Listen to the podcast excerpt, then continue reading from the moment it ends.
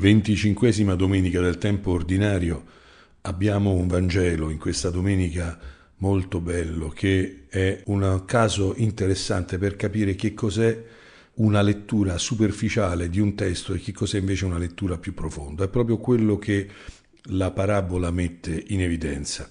Siamo di fronte a un caso di ingiustizia lavorativa. Ci sono persone che lavorano molte ore a fronte di altre persone che lavorano pochissimo e però vengono pagati nello stesso modo e questa sembra un'ingiustizia e questa è la prima lettura, è sempre la prima lettura quella superficiale, quella che noi dobbiamo sempre superare quando ci avviciniamo alla parola di Dio, ma anche alla stessa vita.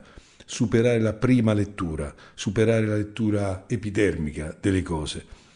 Ad occhio sembra che qui ci stia un padrone un po' strano che esce a prendere i suoi operai e ne prende alcuni dopo molte ore da quando ha iniziato il tempo del lavoro e gli dà la stessa paga e lo fa in maniera tale eh, da far vedere agli altri che appunto dà lo stesso denaro perché chiede al suo fattore di chiamare i lavoratori e dare loro la paga cominciando dagli ultimi fino ai primi perché i primi vedano quanto prendono gli ultimi. È curioso, vuole suscitare questa reazione.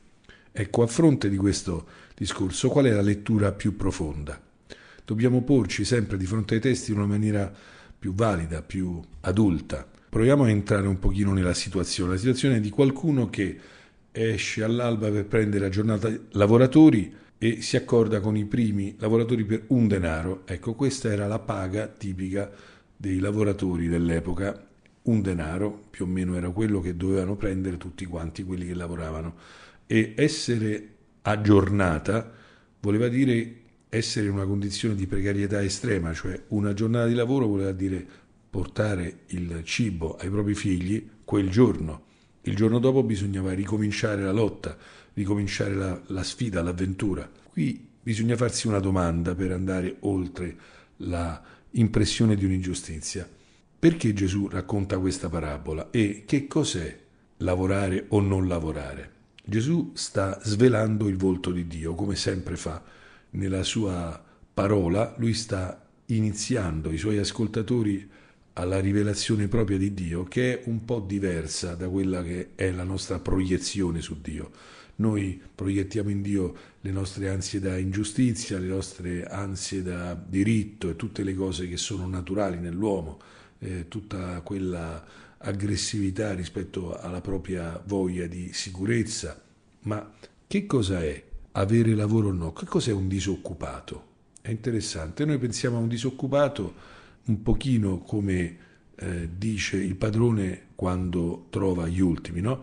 Perché state qui tutto il giorno senza far niente, cioè sono dei pigri. Un disoccupato è un pigro? No, un disoccupato è una persona che non ha trovato lavoro, non è un pigro. Quindi è una persona che non avrà pane per i propri figli, è una persona in una condizione drammatica, tragica. Che cos'è quindi aver trovato lavoro? È faticare? È meritare o aver trovato la svolta, aver trovato il modo per sopravvivere, aver trovato il modo per vivere una vita serena?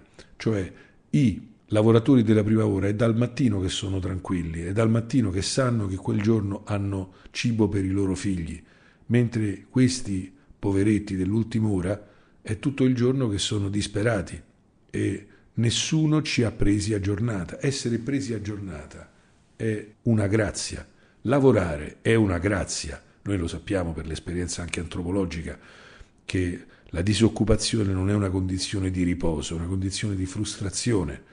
Ben lo sanno per esempio i pensionati che quando smettono di lavorare devono combattere con la tentazione di sentirsi inutili, di non avere più un senso per la loro vita, un vuoto, una, uno svuotamento, uno sgonfiamento che arriva in quel momento in cui più nessuno ha bisogno di te. Allora sembra che la vita non abbia più alcun senso. Certamente, di fatto, lavorare è una grazia, lavorare è bello, lavorare riempie la vita, lavorare è servire, lavorare è avere una dignità, che il lavoro nobiliti l'uomo, è un tema assolutamente vero e assolutamente importante. Non lavorare degenera, quando una persona non fa niente, non è semplicemente un fannullone, forse è un depresso, forse è un infelice, forse è una persona che non riesce a essere sintonizzato con la sua propria esistenza. Noi dobbiamo capire che essere presi nella vigna è una grande grazia e il padrone ha una paga. Che altro volete che ci dia? Ci dà la sua paga, la sua mercede, ci dà la sua ricompensa, lo Spirito Santo che è ciò che lui ha da darci. Perché questi operai della prima ora si lamentano? Perché pensano di prendere di più. Ma cosa si può avere di più oltre la certezza di aver trovato la soluzione per quella concreta giornata, per quella concreta vita? Noi dobbiamo essere contenti di avere qualcosa da fare, dobbiamo essere contenti di essere chiamati a lavorare nella vigna del Signore, essere chiamati a fare delle cose e fare un po' meno le vittime. Quante volte ci lamentiamo o stiamo a fare le classifiche su chi lavora di più, chi lavora di meno. Questo è un problema di invidia, di competizione. Essere allegri nel fatto che abbiamo qualcosa da fare, essere anche contenti di essere stanchi. Tante volte la fine di una giornata, che può essere un momento di grande stanchezza, è anche un momento di grande appagamento, un momento di grande gioia, felicità.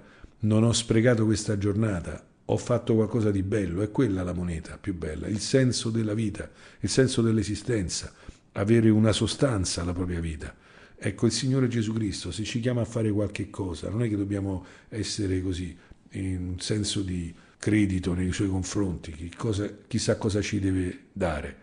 È già una grazia immensa avere qualcosa da fare nella sua vigna, è una grazia immensa avere qualcuno di cui occuparci, qualcuno per cui spenderci, faticare, sudare e sopportare anche tutte le piccole e grandi tribolazioni del lavoro e del servizio.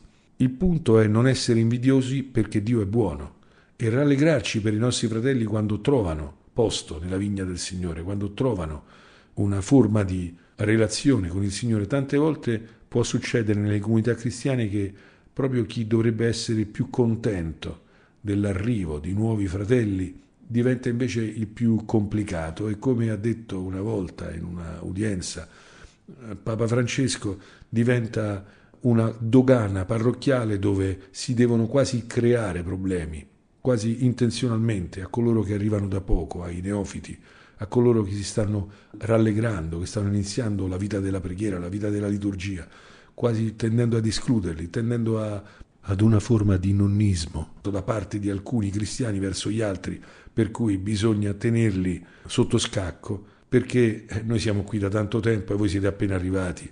Chi vi credete? Ma bisogna rallegrarsi invece che qualcuno arrivi, che qualcuno trovi quella paga, che riceva quel denaro Abbiamo trovato un padrone buono, abbiamo trovato un padrone, abbiamo trovato qualcuno che ci prenda a giornata, perché se Dio non ci prende a giornata, chi ci prenderà a giornata?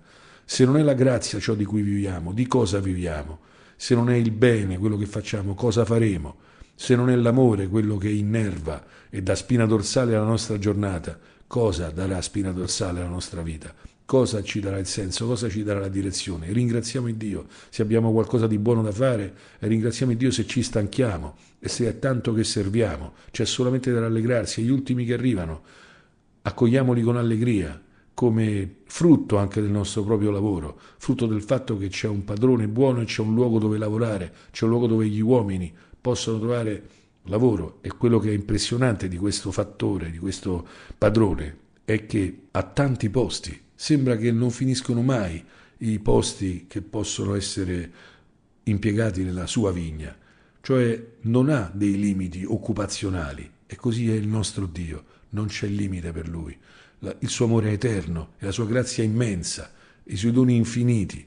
Per tutti c'è possibilità di salvezza, non c'è nessuno che si debba complessare perché ancora non ha iniziato a servire il Signore puoi sempre iniziare, c'è sempre spazio, c'è sempre qualcosa di buono da fare per tutti, c'è sempre una via di bellezza per ogni uomo su questa terra.